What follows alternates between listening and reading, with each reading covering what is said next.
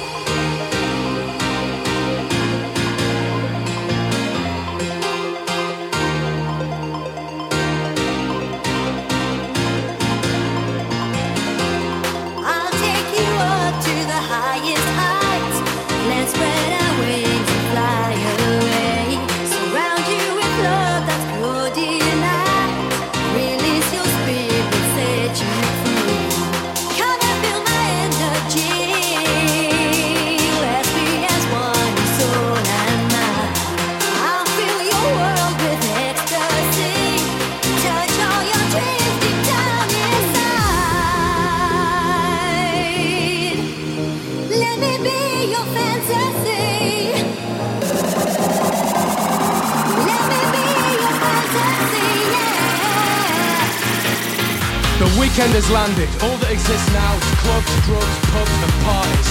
I've got 48 hours off from the world, man. I'm gonna blow steam out of my head like a screaming kettle.